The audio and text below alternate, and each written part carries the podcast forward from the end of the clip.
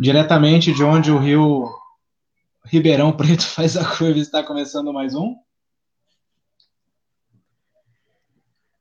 Fala aí, é mano, minha... caralho. É minha deixa? é a sua deixa. Você vê que a gente não combinou direito, né? Não combinou. Mas quem sabe faz ao vivo, Luiz Felipe. Não, a falha foi minha, eu esqueci o que era para falar. Curva Cast. Tá, agora eu peguei. Curva Cast. Curva Cast. É, eu tô com o Luiz Felipe para a gente continuar aquela conversa sobre organizações de esquerda. É, essa é uma live que eu estou fazendo pelo canal Diplomatas de Sigland e ele vai ser disponibilizado em formato podcast, como a outra live que a gente fez. Luiz, então a gente vai é, começar da onde a gente parou, né? Que foi depois do, da tentativa de golpe contra o Getúlio Vargas e a instauração da, da República Liberal em 1945, certo? Certo. Então bora lá. Talvez seja é, bom. Com a deposição do Vargas. Talvez seja bom. Pode falar. Talvez seja bom só para situar o debate, né? A gente tinha decidido fazer essa interrupção nesse ponto, porque aí se dão acontecimentos internacionais que vão provocar grandes fraturas dentro das organizações de esquerda e vão ter um impacto político significativo sobre o país também, em todos os sentidos. Justamente por causa da Segunda Guerra Mundial, Sim. claro. Claro. após a Segunda Guerra, a reorganização do bloco soviético, que aumenta depois da Segunda Guerra, até porque é, eles são quem efetivamente, uh, os soviéticos são quem efetivamente empurra o, o exército nazista do leste europeu, e aí a gente tem uma reorganização da ordem mundial, que acaba conformando dois grandes condomínios, um socialista e outro capitalista. E o governo Vargas, que era um governo que, que entra com simpatias ao, ao, regime fascista, acaba lutando do lado dos liberais na, na Segunda Guerra e, por fim, perde sustentação, é, inclusive no, no campo ideológico, por causa dessa dessa contradição inerente, mas também pela conformação do, de novas forças sociais dentro do, do, país, certo? Então a gente vai ter um processo de constituinte que é encabeçado por um general. Os militares eles começam a consolidar uma nova, um novo tipo de atuação mais institucional dentro da nossa república. O Partido Comunista do Brasil, que até então era do Brasil, mas é o PCB que a gente está falando. É, ele é legalizado, ele entra no processo da Assembleia Constituinte, consegue é, fazer uma bancada expressiva, até porque é a primeira atuação institucional, e, e é claro que isso tem, tem ah, implicações em como a esquerda se organiza. Também, é, paralelamente a isso, o Stalin é, se conforma como a referência de é, ideológica na esquerda até a sua morte, da, que é, no qual acontece a, a desestalinização. E esse é o panorama geral no qual as organizações de esquerda no Brasil vão, vão se organizar. E aí, Luiz? Não, tem dois comentários que são importantes. Você fez uma boa introdução. O Getúlio Vargas, ele ideologicamente tinha afinidade com o nazifascismo. E ele demonstra essa afinidade é, logo no início das primeiras movimentações dos camisas quadras na Itália. Mas ele é um nacionalista e ele está respondendo aí aos interesses de uma classe que deseja a industrialização do país. E o Getúlio Vargas faz um movimento político que é muito hábil de deixar de lado as suas ideologias e as suas simpatias e de apoiar os aliados e os Estados Unidos. Ele consegue com isso um financiamento substancial, por exemplo, para a fundação, a criação da Companhia Siderúrgica Nacional. Ele lança as bases daquilo que vai ser e foi em vários países, como por exemplo na Coreia do Sul, quando Park Chung-hee inicia o processo de industrialização da Coreia do Sul, que é a indústria do aço. E isso é fundamental e os capitalistas brasileiros têm uma noção do quão fundamental isso era. Havia é, gente aqui no Brasil pesquisando e publicando livros a respeito do desenvolvimento econômico dos países mais avançados. E, e esses livros e esse conhecimento respaldam as iniciativas políticas do Getúlio Vargas. Agora, um detalhe sobre o Partido Comunista Brasileiro do Brasil. O Partido Comunista foi fundado em 22, de 22 até a reabertura democrática, em 89, o partido teve apenas três anos de legalidade. Né? Ele foi legalizado nesse curto período aí de transição. Os militares que derrubaram o Getúlio Vargas, que forçaram a realização de um acordo que o Café Filho, o Potiguar, eles fecha de legalistas, mas na verdade eles tinham uma posição política muito confusa. O Marechal Lott, o Henrique Lott, um desses, que atua para restabelecer a democracia, mas eles restabelecem a democracia, proíbem o Partido Comunista, perseguem a liderança do Partido Comunista, quer dizer, eles não eram liberais nenhum. Eles estavam aí com a ala direita do getulismo, inclusive Juscelino Kubitschek, já preparando um plano de reorganização de um projeto de industrialização do país. Certo. É, ao longo do, do, do governo é, Dutra, né, que é esse que começa depois da, da queda do Getúlio Vargas, a gente tem então o avanço institucional da esquerda. Você, você sabe dizer quais eram as forças que, que compunham a, o campo da esquerda nessa época, tanto institucional quanto é, nos sindicatos e tudo mais, disputando o sindicato, além do nacional desenvolvimentismo que, que foi herdado pelo Vargas, né? Não, só para dar uma ideia, o João Crispim Neto, aqui em São Paulo, foi eleito deputado mais votado né, para Constituinte Paulista. E aqui, se não me engano, foram eleitos 21 deputados do Partido Comunista. E a bancada nacional era algo em torno de, se não me engano, eram 15 deputados federais e um senador, Luiz Carlos Prestes. Entre os deputados federais, o Jorge Amado e o Marighella. Né? E, bom, era um partido forte, né? Isso já demonstra a força do partido. O partido ele tenta se aproximar do Eurico Gaspar Dutra. Eles se mostram simpáticos ao projeto nacional do, do Eurico. Eles consideram o Eurico um, um nacionalista, um continuador das reformas que vinham sendo feitas pelo Getúlio Vargas. E o Partido Comunista Brasileiro ele apoia Getúlio Vargas, não só na luta contra o nazifascismo, mas também o projeto político que ele defendia. O Partido Comunista era um partido nacionalista nessa época. A gente tem que ter tem que ter isso em mente. Não era um partido propriamente comunista. Ele não tinha ele não tinha adotado uma concepção muito firme a respeito de qual era o método de processo revolucionário, se era etapista ou não. O fato é que muita gente se aproximava do Partido Comunista pensando em potencializar o nacionalismo dentro do país. É, é, é estranho, né, essa aproximação com o Dutra e essa, essa imagem que faz, não sei até quando isso durou, é, de que ele era um nacional desenvolvimentista, até porque em 1946, tão logo ele já é, esquenta a cadeira presidencial.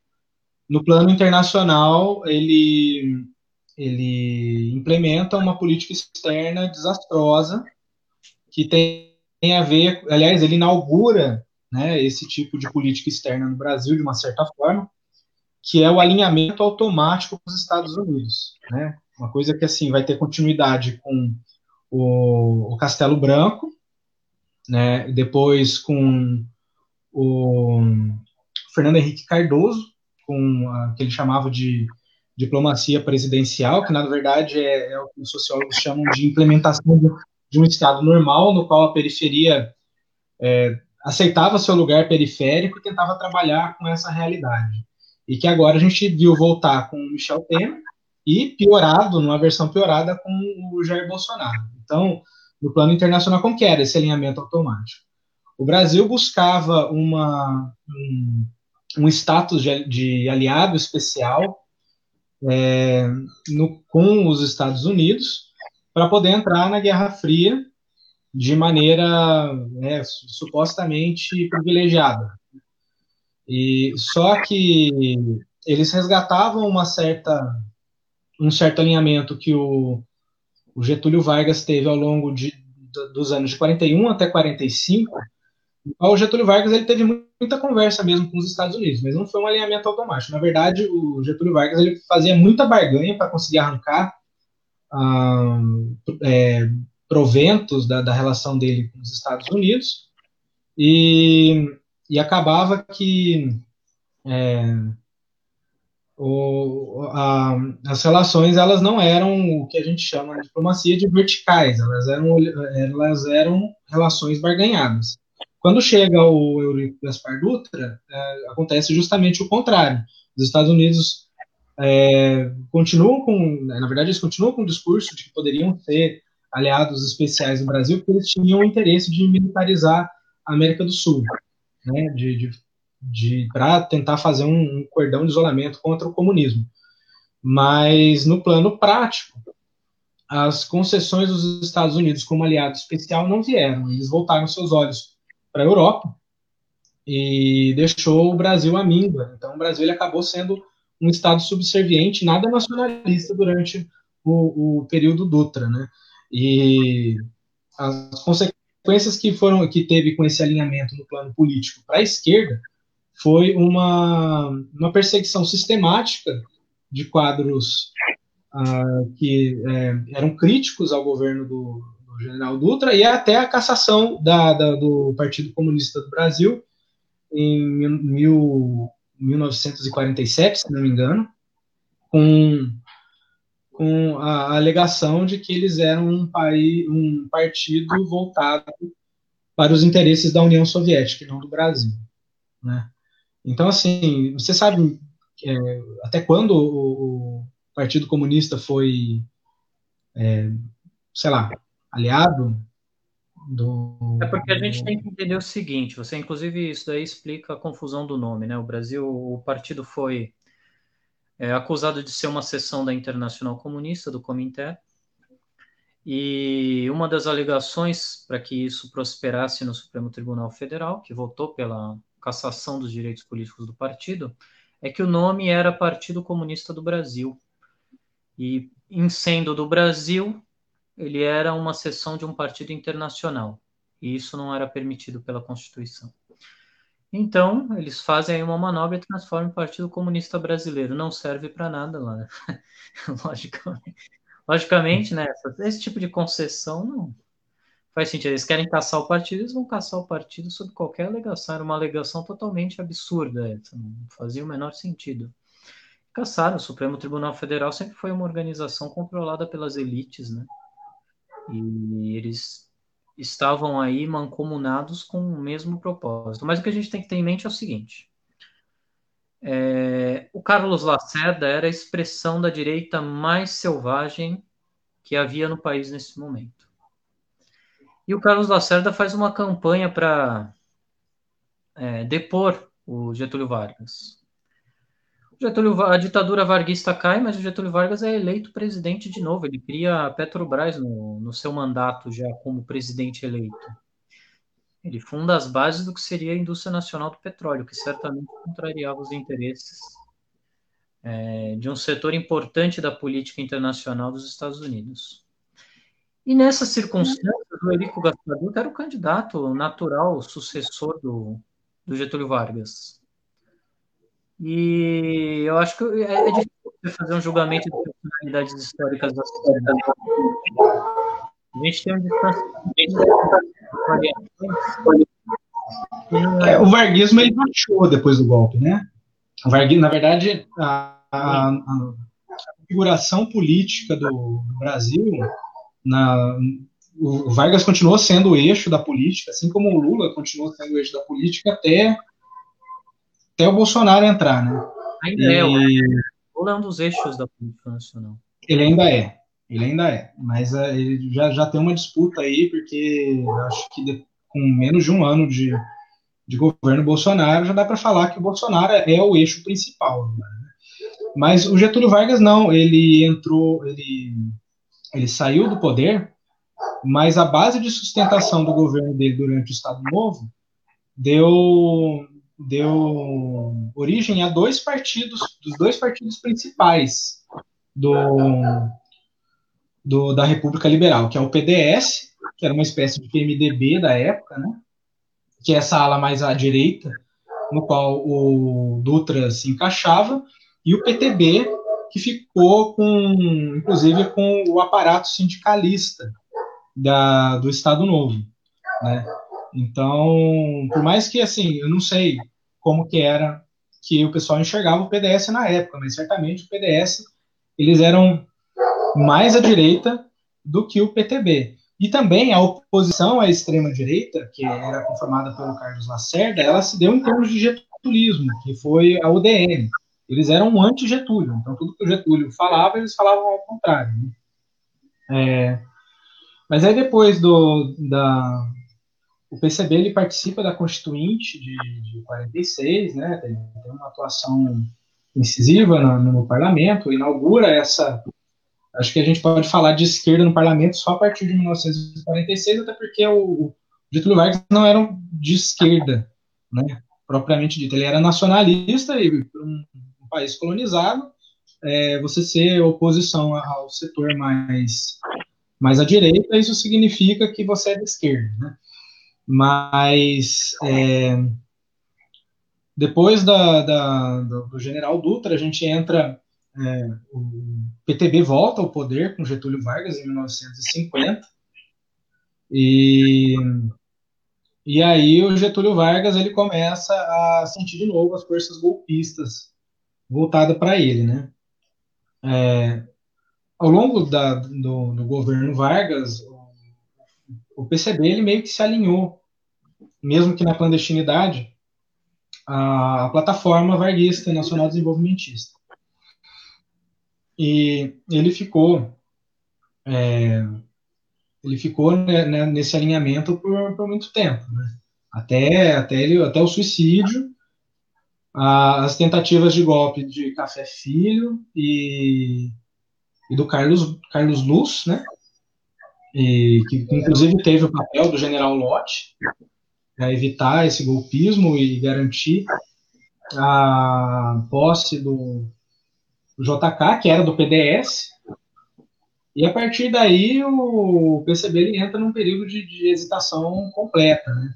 Você sabe de, de, quanto que é o PSB, a fundação do PSB, Luiz Felipe? Sabe?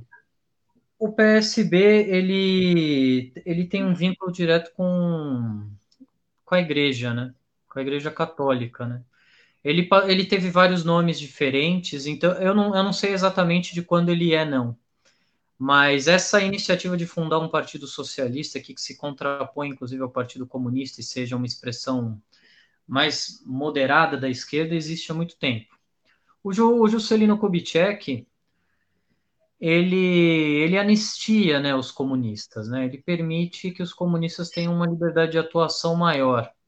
Por isso, eu estou falando isso porque é muito difícil a gente simplesmente classificar assim, era direita, era esquerda. Né?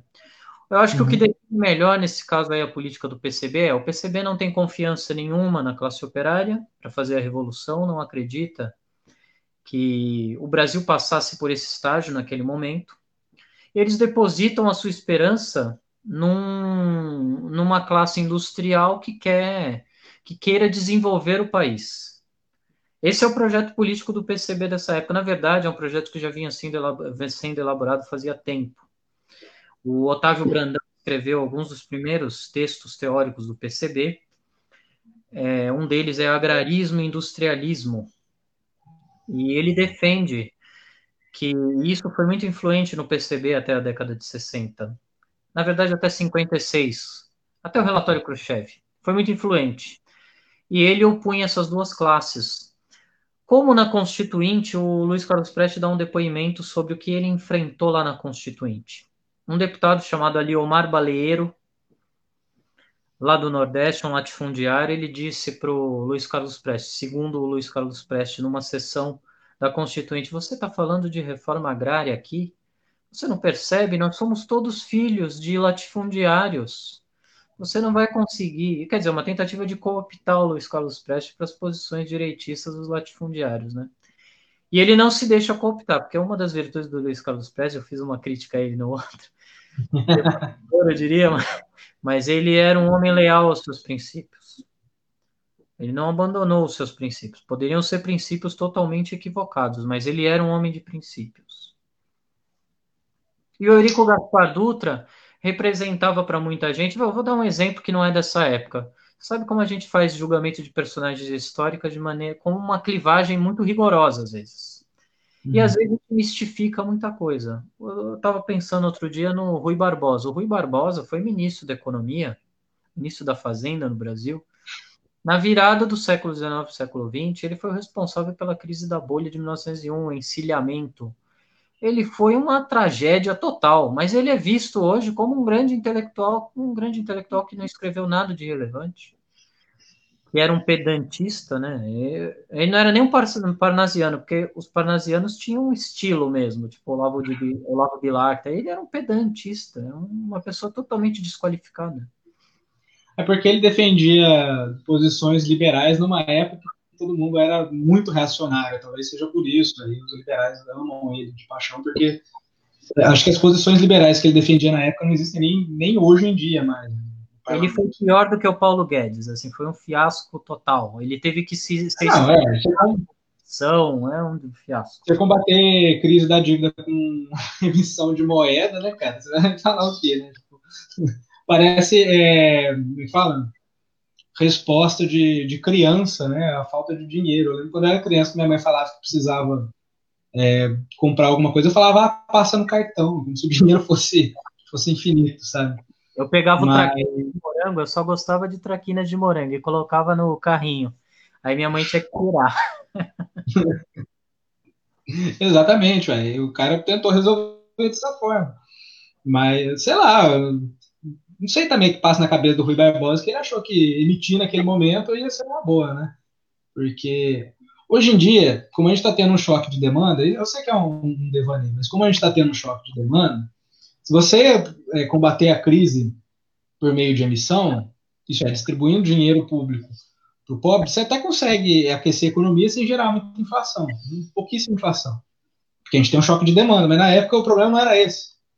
O problema era um excesso de, de, de dívida, né? E, e a emissão. A emissão é.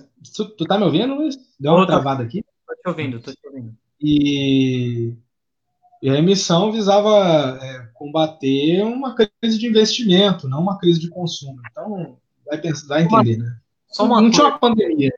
Hã?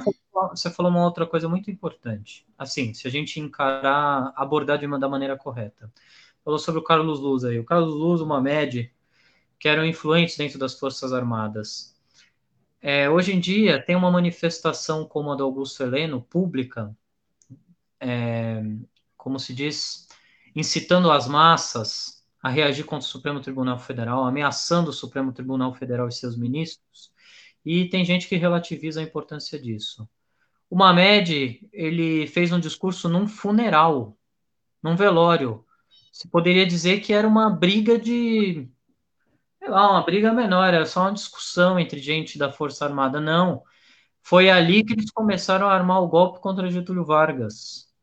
E aí o, o Marechal Lopes teve o papel de intervir e impedir, de reunir as forças do Exército para impedir que isso acontecesse. Esses acontecimentos da vida política não são menores porque são as pessoas que têm o poder que estão fazendo a discussão a respeito do que elas pretendem ou não fazer. E mesmo que elas uhum. não fizessem, as pessoas que os ouvem, ou que são subordinadas a ela, ou que são influenciadas por elas, podem tomar as, as atitudes que elas desejam tomar em seu lugar. Claramente. É, bom, Stalin morre em 1954, Luiz? Agora você me pegou, viu? Eu acho que foi 53. Aí ele morre por aí, né? Eu sei que é, em, no meio dessa crise toda aí do, do, Getúlio Vargas, a crise de sucessão e tudo mais, a gente tem o relatório Khrushchev, A gente tem a desestalinização da União Soviética, e isso vai ter. Antes de você entrar algum... a gente acabou passando muito superficialmente pela Segunda Guerra Mundial. Só fazer uma. Não, uma... pode fazer, fica à vontade. No que, no que se refere às organizações. A Segunda Guerra Mundial provoca, em nível internacional, fraturas é, irreconciliáveis dentro da esquerda. Especialmente porque, além dos posicionamentos políticos de alinhamento neste ou naquele bloco de não alinhamento a nenhum dos blocos em disputa durante a Segunda Guerra Mundial, está aí uma concepção de fundo a respeito do papel da classe operária e do papel do, dos setores nacionalistas no desenvolvimento das condições da Revolução Socialista. Então nós temos nesse, bom, nós temos antes da, antes da morte de Trotsky, em 1940, uma divisão, uma ruptura da Quarta Internacional, né, Internacional Trotskista. Há uma há uma um setor muito importante liderado pelo Max Schechtman, pelo James Burnham, Martin Alban, outros nomes importantes do trotskismo internacional, que defendem que não se deve defender a União Soviética contra o bloco imperialista que a União Soviética não é um Estado operário degenerado, que ela não é um Estado operário de nenhuma natureza. Trotsky combate duramente essa posição. Trotsky reconhece na União Soviética um Estado operário degenerado que precisa ser defendido contra as potências capitalistas. E ele faz essa defesa de maneira tão aguda que a Quarta Internacional se divide. Eu digo isso pelo seguinte: o trotskismo que vai surgir daí, quer dizer, as divisões do trotskismo que se surgem daí, elas não têm o direito de se chamar trotskista. Essa é a minha visão. Só aquele. São, sem dúvida. Trotsky é um revolucionário honesto e engajado que defende fundamentalmente os pilares do marxismo: a ditadura do proletariado, a revolução proletária. A defesa incondicional daqueles países que se insurgem contra o imperialismo. Essa é a defesa de Trotsky. Podemos dizer, podemos discutir se ele a fez bem ou mal. Mas lendo, lendo, a documentação dele não é possível chegar a nenhuma outra conclusão. Essa primeira ruptura ela é a abertura para todas as rupturas posteriores. A grande discussão em 1989, 1985, dentro do trotskismo, daquilo que restou do trotskismo, era: uh, vamos defender a restauração do capitalismo na União Soviética ou não? Os pablistas e os mandelistas viam em Gorbachev a restauração do socialismo. Mas é claro que isso é uma farsa, ninguém pode ser tão estúpido. Eles defendiam era a restauração da democracia capitalista. E as organizações derivadas do fabismo, aqui no Brasil, MRT, PSTU, essas correntes do PSOL, nenhuma delas tem o direito de chamar trotskista, porque nenhuma delas defendem o legado de Trotsky, entendeu? Você esqueceu do PCO, cara.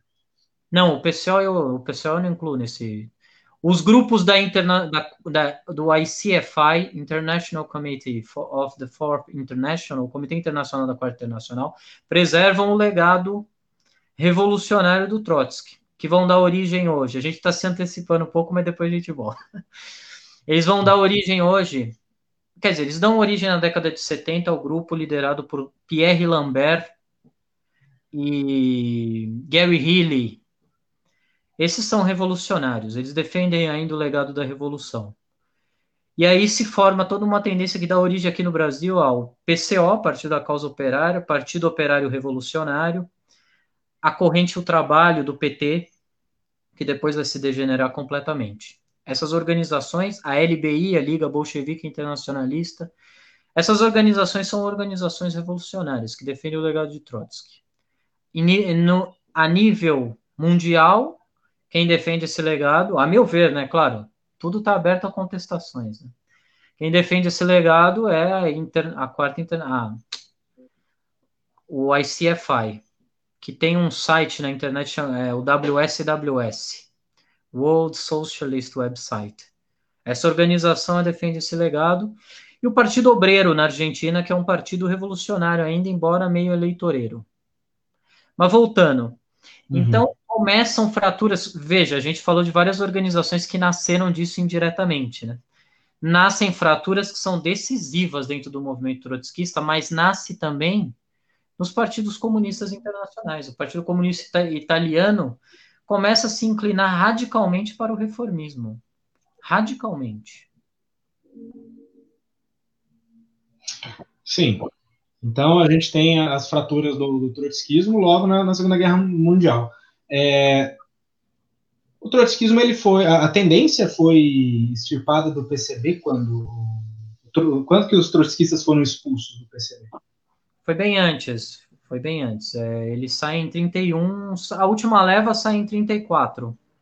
É, eles, eles saem por livre e espontânea vontade, a maior parte deles. Eles, eles não são expulsos, né? Alguns são expulsos já na segunda gera, geração, né? Mas proibiu a tendência lá dentro nessa época. Né? Você não podia. O trotskismo ele é a favor da tendência dentro de um partido, um partido operário, né? Então, veja, existe um documento muito importante da Terceira Internacional, mas de quando Trotsky ainda era adepto dela e o Lenin também, de 1921, que se chama a estrutura, os métodos e a ação dos partidos comunistas. Não sei se você já viu esse documento. Esse documento é muito importante. Eles traçam as bases do que é, até hoje, a forma de organização. Sim, sim. É o capítulo 2 desse texto aí. Eu, eu sei de cor esse texto. É um texto que, na minha opinião, é muito importante para orientar a organização do partido, né? E eles estão defendendo, entre outras coisas, você lê lá, é, não inclinação à formação de novos partidos modelo em lugar dos partidos comunistas existentes. Na verdade, o próprio Trotsky reluta em montar a Quarta Internacional. O que ele acha é como a política de Stalin em relação aos fascistas é um fracasso total, e é um fracasso total e a terceira comunista, a terceira internacional não reage a ela, na opinião dele, a terceira internacional está morta. É preciso refundar o movimento internacional, porque aquele movimento não é mais revolucionário. E veja, eu não sei que opinião você tem sobre isso, mas a minha opinião é é uma convicção formada que estou disposto a discutir com qualquer um, na minha opinião, não há como negar. O stalinismo, àquela altura, era uma força contra-revolucionária. Eu prefiro é, adentrar nessa querela num momento mais oportuno, até porque a gente tem um programa sobre um programa assim, né, uma série de, de episódios que a gente de conversa que a gente quer fazer sobre o desenvolvimento é, em termos mais conceituais e tudo mais, sim, sim. tanto do trotskismo quanto do stalinismo e tentando fazer uma coisa que muita muita galera aí não, não, curte fazer, que é tentar fazer uma análise um pouco menos apaixonada desse, dessa galera. Até porque trotskismo e stalinismo virou meio que torcida de futebol hoje em dia. Né? Entendeu? Eu acho que é assim, a maior parte das. Hã? Só um marco assim. Para mim, essa discussão ela é em grande medida artificial. Eu, a, a minha organização, a organização que eu milito, se preocupa muito mais em definir que classe cada organização expressa os interesses de que classe? A divisão entre reformistas que defendem a reforma do aparato de Estado e revolucionários. Essas são as divisões centrais. Certo. Então, vamos, vamos continuar então. Vamos, a gente pode voltar para a desestalinização? Sim. Segue você aí. Então, é, o Stalin ele tem um piripaque morre sem avisar que estava morrendo, pega o, a União Soviética de surpresa, e para surpresa do, dos comunistas brasileiros da época, o Khrushchev ele resolve fazer, botar a boca no trombone e, e colocar toda, toda, toda a, toda a, a, as políticas do Stalin duvidosas à tona, né? Como, como, por exemplo, o culto à personalidade, os massacres e por aí vai. É, nessa época, a gente tem uma, uma profunda crise dentro do, do PCB, né? Como não, não poderia deixar de ser porque acho que a discussão na época era saber se eles iam romper com o stalinismo, dado que essas primeiro eles tentaram verificar as, informa as informações e depois de verificar se eles iam romper com o stalinismo ou não. né? E já começa a ter aí algumas dissidências devido a, a esse a esse processo, né? E alguns grupos eles começam a se distanciar do, do comitê central e, um, e né, achando que o PCB estava tomando um caminho reformista na ótica dos stalinistas e vão efetivamente romper com o PCB quando do golpe militar, né? Que são partidos comunistas que, em geral, é, organizações marxistas-leninistas, em geral, uh, cada um sua visão de, de, revolução, aderiram à luta armada contra a ditadura de alguma forma. A gente tem uh, o, o, PCR, Partido Comunista Revolucionário, o PCBR, alguma, algumas organizações como, é, eu arrisco dizer, né, porque eu estudei pouco sobre ela, as FAUN, né, as Forças Armadas de Libertação Nacional, a dissidência interna, que depois da,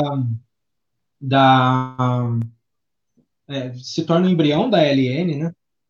E, e, por aí vai. Então, o PCB, a partir já da morte do, do Getúlio Vargas, ele entra num processo irreversível de fragmentação completa e de reformulação ideológica interna, né? Do período entre uh, o JK e o golpe militar, o que, que você tem a dizer sobre isso? Então, sobre o PCB. O relatório Khrushchev ele teve um impacto muito grande. Um dos relatos mais marcantes desse é o do filho do Graciliano Ramos, que diz que só viu uma única vez e foi quando ele soube da morte do Stalin.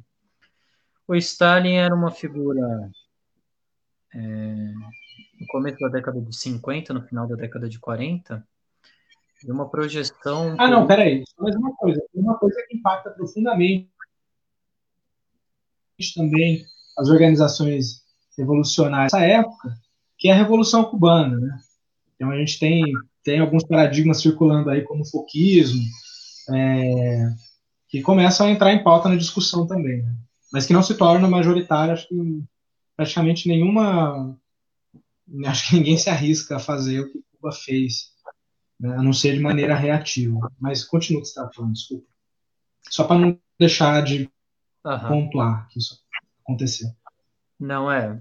É bom. Talvez eu não me lembrasse de falar da Revolução. Acho que sim, quando a gente entrasse no capítulo golpe militar. Mas então, é... o Khrushchev ele dá um pretexto para muita gente.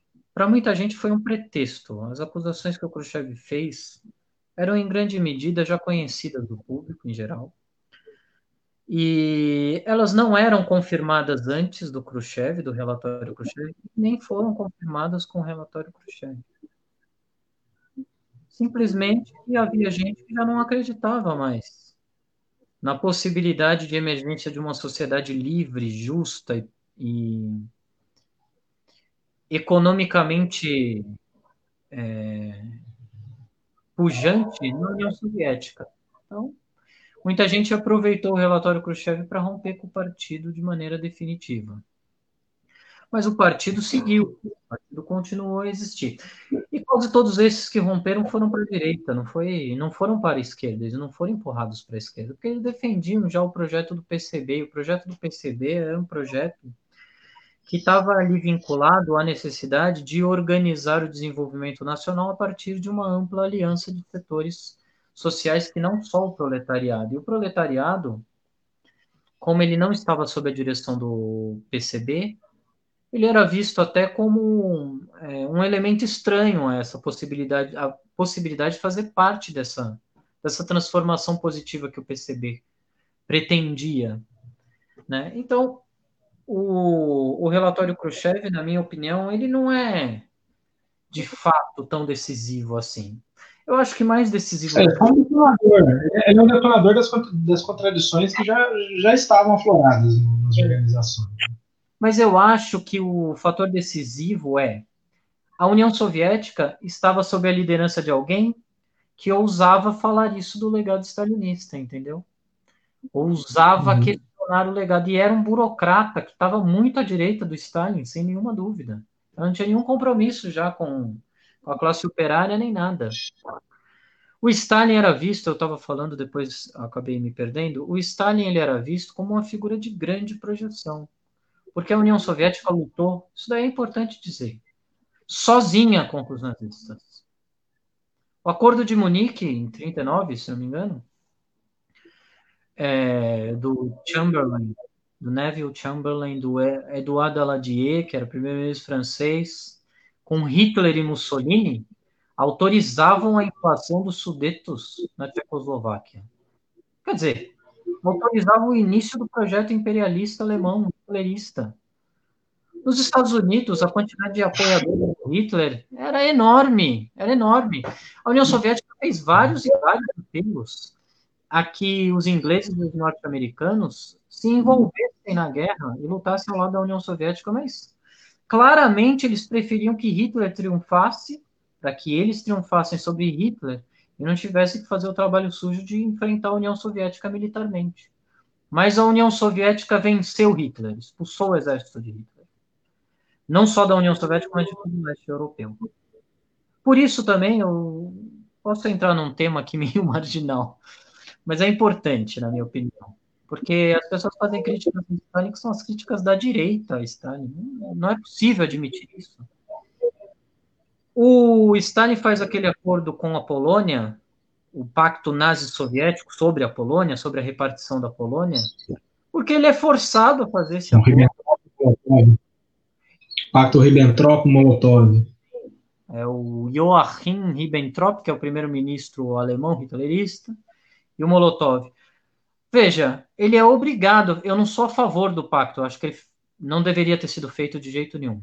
Se deveria ter incitado as massas a partir para a revolução dentro dos seus países. Mas, independentemente disso, era um, não era esse absurdo todo. Porque eles estavam sozinhos e queriam ganhar tempo para que a União Soviética fosse invadida o mais tardiamente possível. E foi uma Gente, Mas até a, até a historiografia liberal reconhece isso. Né? Acho que o que acontece é um uso político ideológico. Tipo, no, mesmo no campo da, da, da, ciência liberal, já se reconhece que o Stalin fez esse tipo de, de, de pacto para poder ganhar tempo. Eu não sei nem por que, que é, vira e mexe a gente tem que discutir esse tipo de coisa, sabe? Discutir o óbvio. Tanto é que dois anos depois ele estava em. Mentira. Veja, é claro é? que o trotskismo, o trotskismo atraiu muita gente que admirava a ideia socialista e era contra Stalin. Claro que atraiu. Muita gente que era trotskista era mesmo contra Stalin.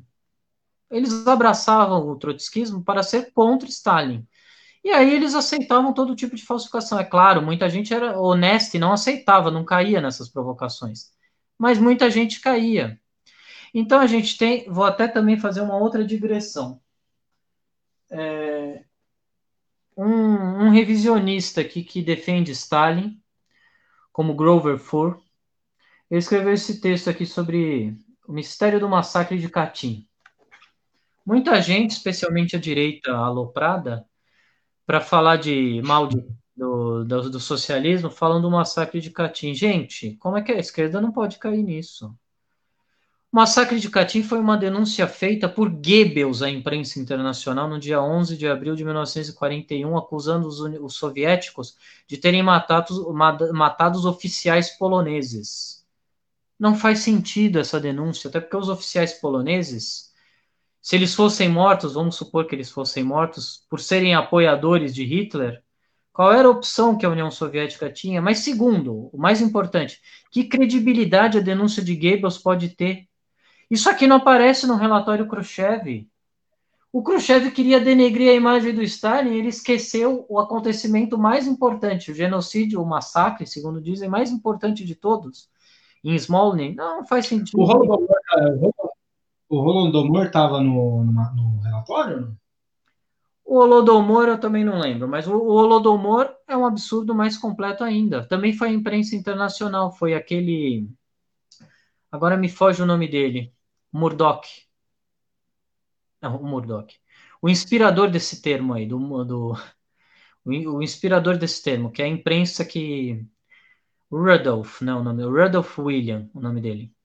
Ele espalhou um boato de que Stalin tinha matado de fome, sei lá, sei quantos milhões de pessoas. Bom, mas na verdade, quem confiscou os cereais eram os opositores de Stalin, porque Stalin queria coletivizar as terras no sul da Ucrânia, e aí os produtores de grãos sequestraram os grãos. Quer dizer, essa é a versão oficial dos detratores do, do regime soviético. Não faz sentido nenhum. Se fosse isso, a culpa não seria de Stalin, nem da burocracia. Hoje em dia, hoje em dia a gente sabe como é que funciona, né, cara? Tipo, sempre quando algum, alguém avança no sentido de passar por cima de certos interesses econômicos, a gente vê um monte de lockout acontecendo e crise de desabastecimento, né?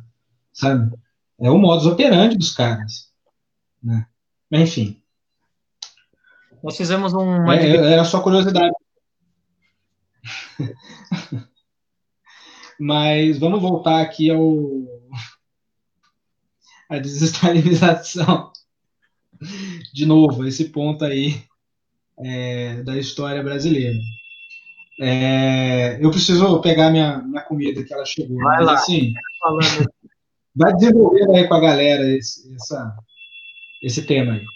O Partido Comunista ele sofre um baque importante nesse período e as ideias de Stalin, a própria figura de Stalin, perdem grande da grande, muito da grandiosidade que tinham em função da campanha que era feita pela imprensa em função do fato de que, é, para muita gente, a classe operária não, não estava se desenvolvendo no sentido que elas imaginavam. Quer dizer, eles faziam uma projeção ideal sobre qual deveria ser é, a atuação da classe operária em determinadas circunstâncias, e como a classe operária não necessariamente agia daquela maneira projetada por eles, eles então descontavam na teoria marxista de que a classe operária era a classe revolucionária, a sua decepção com os processos políticos.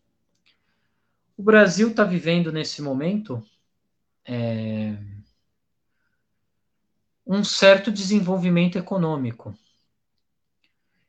O governo Juscelino Kubitschek, sem sombra de dúvida, ele é responsável pela interiorização do desenvolvimento do Brasil a construção de Brasília né, agita os mercados nacionais. E essa agitação dos mercados nacionais conta com o apoio de uma parte significativa da esquerda. Vamos lembrar que, por exemplo, Maria da Conceição Tavares, que depois viria ajudar a fundar o Partido dos Trabalhadores, que teve ligações com a SEBRAP, com pensamento nacionalista, industrializador, de clara tendência marxista de Vânia Bambirra, de outros intelectuais da época, ela faz parte do. Ela é uma das elaboradoras do programa econômico de desenvolvimento do Juscelino Kubitschek, que o Juscelino Kubitschek adota. Então há essa divisão. Ainda há tarefas nacionais que não foram cumpridas e que justificam o alinhamento de determinados setores ao nacionalismo.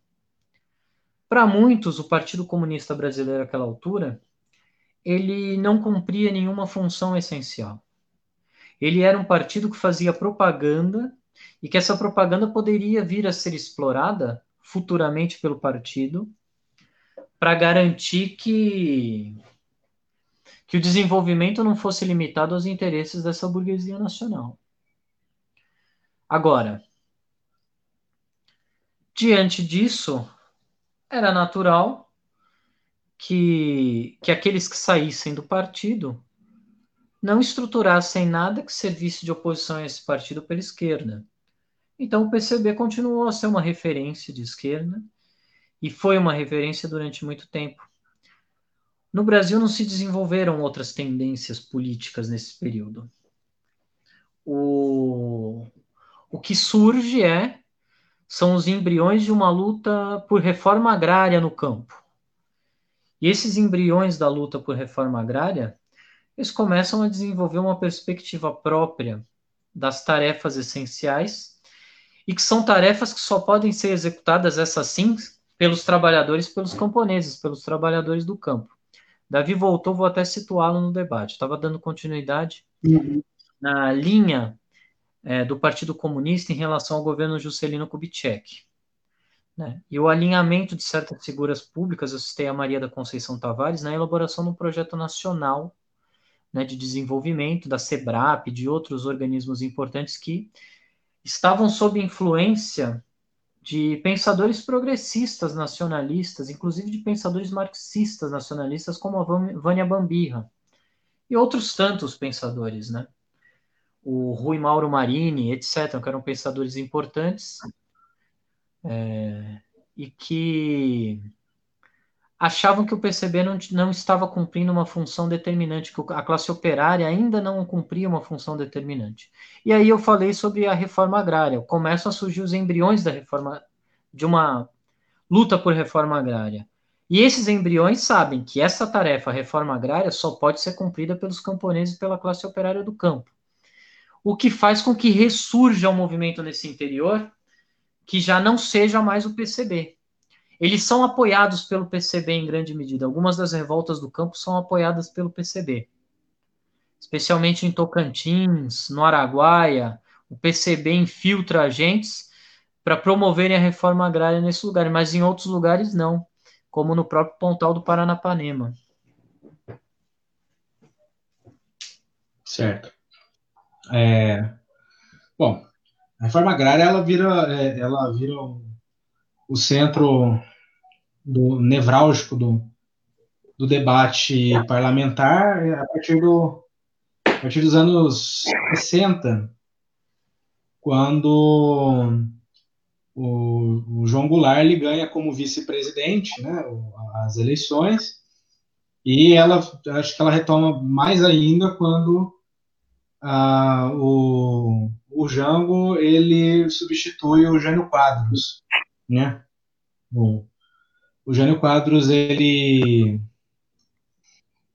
ele renuncia do nada, assim, pegando todo mundo surpresa, achando que o pessoal não ia deixar ele sair do, da presidência, ele achava que ele tinha mais apoio do que ele realmente tinha, mas também teve uma certa canalice por parte da, da imprensa em não divulgar a renúncia dele até que ele já tivesse voltado para a casa dele. E, e, o João Goulart ele, assume a presidência, tem um golpe parlamentar na época, né, que o pessoal apoia, toque de, aprova toque de caixa, uma emenda é, constitucional que muda o, o, sistema de governo do presidencialismo para o parlamentarismo, e o João Goulart ele vai tentar é, buscar apoio popular e político para poder fazer voltar o regime presidencialista.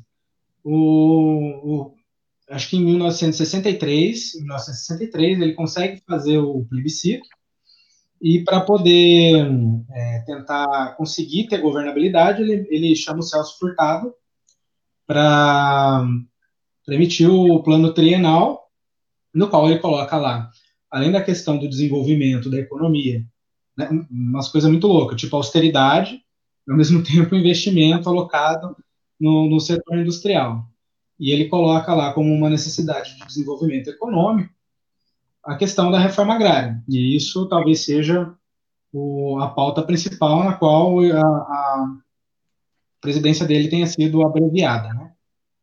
É, conforme ele foi perdendo, ao invés assim, a ideia dele era tentar agradar um pouco a cada setor. A ideia é bem, bem conciliador mesmo. Só que, na verdade, ele acabou desagradando a todo mundo ao mesmo tempo. Né? Ele congelou o salário, fez um monte de, de, política muito louca.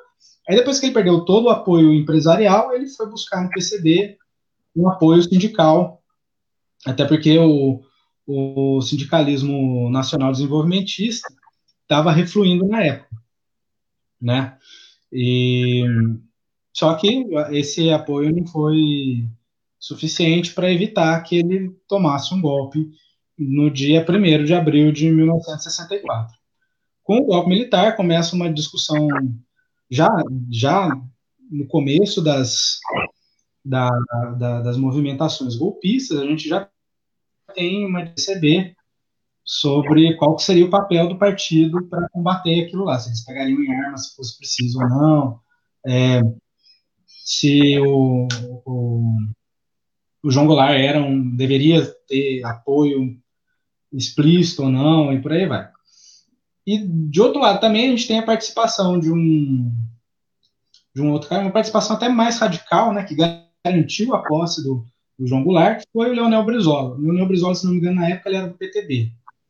E ele ficou, ele foi meio que herdeiro da tradição sindicalista do Getúlio Vargas e do militarismo também, né? Ele tinha uma, uma ligação com as Forças Armadas do Rio Grande do Sul, que depois acho que virou Força Pública do Rio Grande do Sul, né? depois que extinguiram as forças é, militares estaduais, que garantiram também uma, que garantiram, deram uma isso aí é muito bom para as pessoas achar, assim, o pessoal fala que é, tem que ser pacifista, etc e tal, para poder barrar o fascismo, mas olha que interessante. Em 1962, o golpe sul não foi consolidado porque o Leonel Brizola armou a população e ameaçou uma guerra civil nessa época, né? Só que Sim. conforme ele foi perdendo é, momento, perdendo ímpeto nesse, né, nessa, nessa defesa do Estado Democrático, da campanha pela legalidade, né? inclusive foi sendo desarmado pelo próprio uh, João Goulart, que acreditava que o diálogo iria fazer o, os setores reacionários da UDN e, da, e, dos, e da, das Forças Armadas é, recuarem, é, chegou um momento que a população estava completamente indefesa contra o golpe de Estado. Fala-se que a população tinha uma, um consenso de que deveria tirar o João Goulart de maneira é, intervencionista e etc. E tal, mas se você for pegar o resultado do plebiscito, a, a, a população esmagadoramente queria o João Goulart como presidente. Tipo, coisa de 78%, 76%, se não me engano. Sim, é, mais... O que, de certa forma, é, é, é um, uma, uma, legitimidade popular para o cara. E... Só que aí a gente vai focar no que, é, no que, é, importante. A gente tem esse movimento no PTB, e a gente tem um, um, movimento de uma força centrípeta dentro do PCB e nos sindicatos também, né? E como é que você avalia é, esse momento aí? Olha, foi o primeiro ponto é o seguinte: o pessoal responsabiliza muito o PCB. O PCB realmente estava céfalo nesse momento e não consegue reagir ao golpe.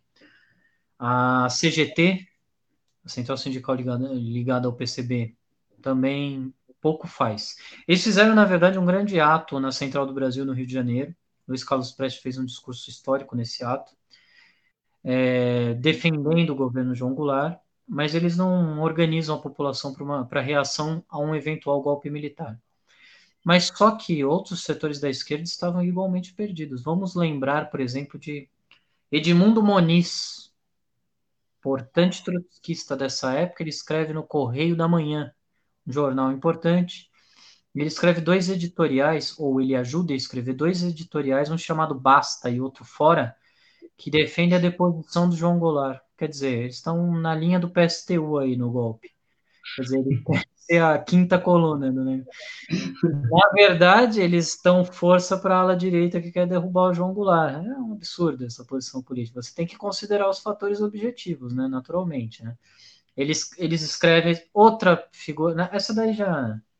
Só mais a título de curiosidade. A Raquel de Queiroz tinha sido trotskista também na. Ela escreveu um livro muito bom chamado 15, recomendo, inclusive, sobre o Nordeste, sobre a seca. Né? Mas veja, é, ela apoia o Castelo Branco contra o João Goulart. Por quê? Porque eles acham que o João Goulart é autoritário. Quer dizer, João Goulart está sendo atacado pela direita porque ele quer desapropriar a terra, pela esquerda porque ele é autoritário. Quer dizer, é que nem você está. É igual... Cara, eu não mudo o discurso, né, cara? Porque assim, o PT também foi é, acusado de ser autoritário, sabe? Tentaram até colar peixe de bolivarianismo nos caras, etc e tal. E os caras, sabe, eles abriram as pernas total, fazendo aquele levar leva, não tem problema, já fazer tudo aqui dentro da, da legalidade, da institucionalidade, porque a gente acredita na justiça do Estado mais. Aí, ó, o Bolsonaro ali na porta, entendeu? E agora a gente tem, a gente vai ter manifestação antifascista e os caras da esquerda estão tá batendo nos antifascistas, porque eles acham que são radical demais, entendeu? O Davi, é o Davi acompanha parte da discussão agora, quando do golpe da Dilma Rousseff. É, eu, eu faço parte do setor que agita as greves antes de tudo. Nós somos a ala esquerda do sindicato, sem sombra de dúvida. Acho que até os nossos adversários reconhecem. E aí, quando teve o golpe contra Dilma, quando começou a campanha contra Dilma, a gente falou, sem dúvida, sem hesitação, falou, nós somos contra o golpe, isso daí é um golpe. É um golpe da direita e começamos a armar a campanha. Ixi, rapaz, aí nós fomos chamados de tudo quanto é coisa, até de petista. Pois é, né? É, tá, é um realismo, pô. Você está observando os fatos, você tem que ter uma certa isenção. Você falou agora, você me deu um puxão de orelha certo. Quando a gente vai fazer a descrição dos fatos, a gente não pode confundir isso com a nossa opinião. A descrição dos fatos é uma parte, depois vem a nossa opinião. São coisas separadas. Se você não separa, você não serve para fazer política, meu amigo. Não serve. Não, você está é, tá fundando uma igreja, né? Você está fundando uma igreja, está seguindo um dogma, sei lá. Aliás, uma das coisas que me fez hesitar pra caramba né, e entrar no sindicato como, como conselheiro diretor de base foi a hesitação do sindicato em relação ao golpe. Sabe? Porque a impressão que dava é que se tratava de um, de um sindicato da força sindical. Entendeu?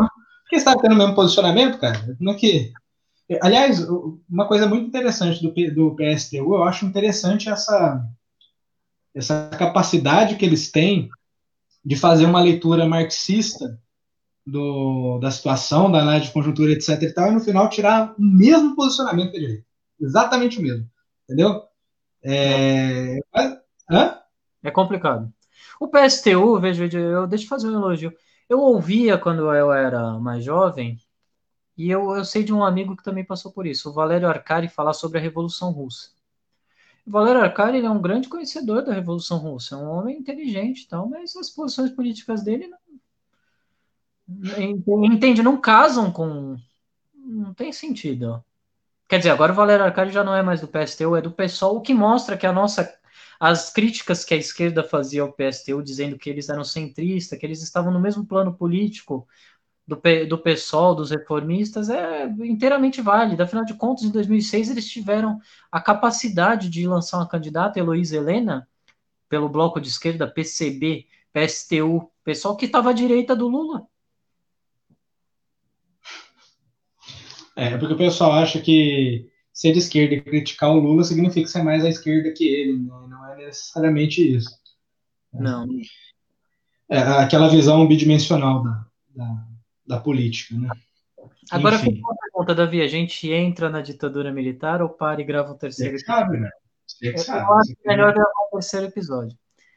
Você acha melhor? É, porque as pessoas veem esses programas muito longos, eu acho que acaba desanimando. É, assim, para live, com mais de uma hora é complicado. Mas para podcast o pessoal costuma fracionar e ver até o final. Entendeu? Eu percebo esse tipo de, de comportamento. Mas como a gente está fazendo as duas coisas ao mesmo tempo, eu acho melhor a gente respeitar o tempo da live, e, e até porque a gente tem mais conteúdo para fazer, entendeu? Já começa a partir da ditadura militar, falando sobre a, a, a... a gente poderia fazer rapidinho, mas aí a gente ia pular coisas importantes. Sim. Não, aliás, eu acho que depois da ditadura militar tem muita coisa para se falar. Que a gente vai falar do, do novo PSB, do, da formação do PT, do anarcossindicalismo, do que, que aconteceu com o anarcossindicalismo, do, do sindicalismo é, do, do PCB, o novo sindicalismo que, que meio que joga essa galera para periferia dos movimentos.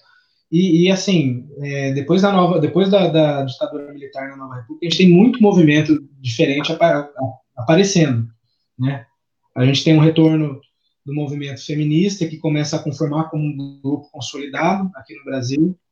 Os movimentos é, de luta ah, por terra, né, por reforma agrária, também vai começar a ter tônica própria, o, o movimento de luta urbana, de, de, de luta por moradia também, é, vai, vai começar a, a, ter bandeira própria, desagregar assim, de uma certa forma, ter, ter alianças com o partido, mas já não são mais é, determinados pela linha partidária. O partido já não, não, vira mais uma vanguarda, mas apenas uma influência dentro desses movimentos. Então, assim, eu acho que tem muito muito assunto, e mesmo se a gente deixasse mais uma hora para fazer, para falar, a gente talvez ou seria falho em alguns aspectos ou não, não embarcaria tudo.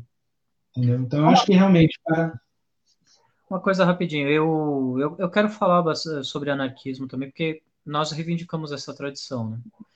E é que o anarquismo ele é um assunto tão complexo que às vezes eu tenho dificuldade de inserir ele num debate amplo da esquerda. Por quê? Porque o anarquismo como denominação ele é muito mais heterogêneo do que qualquer outra denominação. E isso torna difícil. Eu critico muito algumas correntes anarquistas, tem gente que fala, nossa, mas então o que, que tem de anarquista em vocês? Porque nós somos contra a existência do Estado, a gente tem uma linha política bem definida. Só que, se a gente for, por exemplo, nos reportar ao início do século XX, ao final do século XIX, as linhas editoriais dos vários jornais anarquistas que existiam eram muito diferentes umas das outras. Então é difícil você falar em nome de um anarquismo. É muito difícil. Até tem uma, uma... apoiavam o Hermes da Fonseca e foram cooptados por ele para participar de um movimento sindicalista pelego. E havia os anarquistas que eram revolucionários que montaram a COB. Então era, é muito difícil. Uhum. É.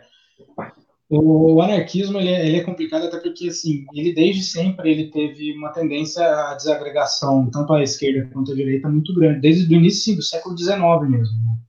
Então, apesar de a gente ver uh, o avanço de, de, certas certas correntes ideológicas é, de Proudhon para Bakunin para Henrico Malatesta, a gente também vê um, assim, surgiu o anarco-individualismo, que é um bagulho muito louco e que surgiu de lá, mas a gente pode encaixar eles na esquerda, entendeu?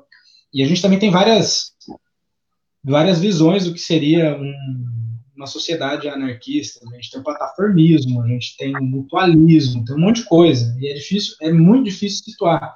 E o anarquismo tem uma coisa que eu acho é, complicada em, alguma, em algumas correntes.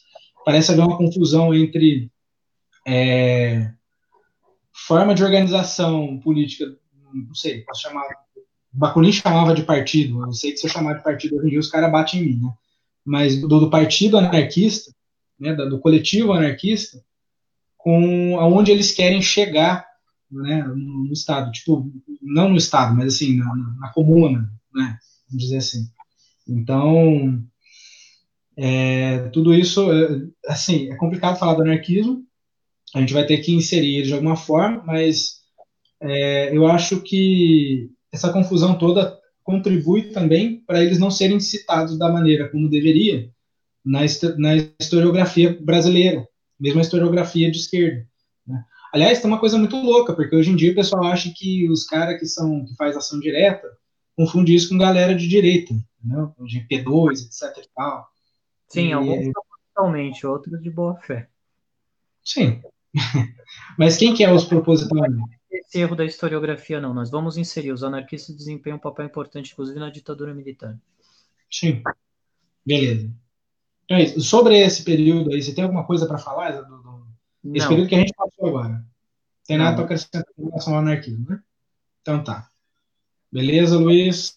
É, obrigado pela participação. A gente já pode encerrar. Tem mais alguma coisa para falar, Luiz? Não. Tchau, pessoal. Falou, galera. Lá em dia 7, antifascista. Ô, cola lá. E sem essa de pacifismo. Se quiser quebrar, quebra. Tchau. Falou.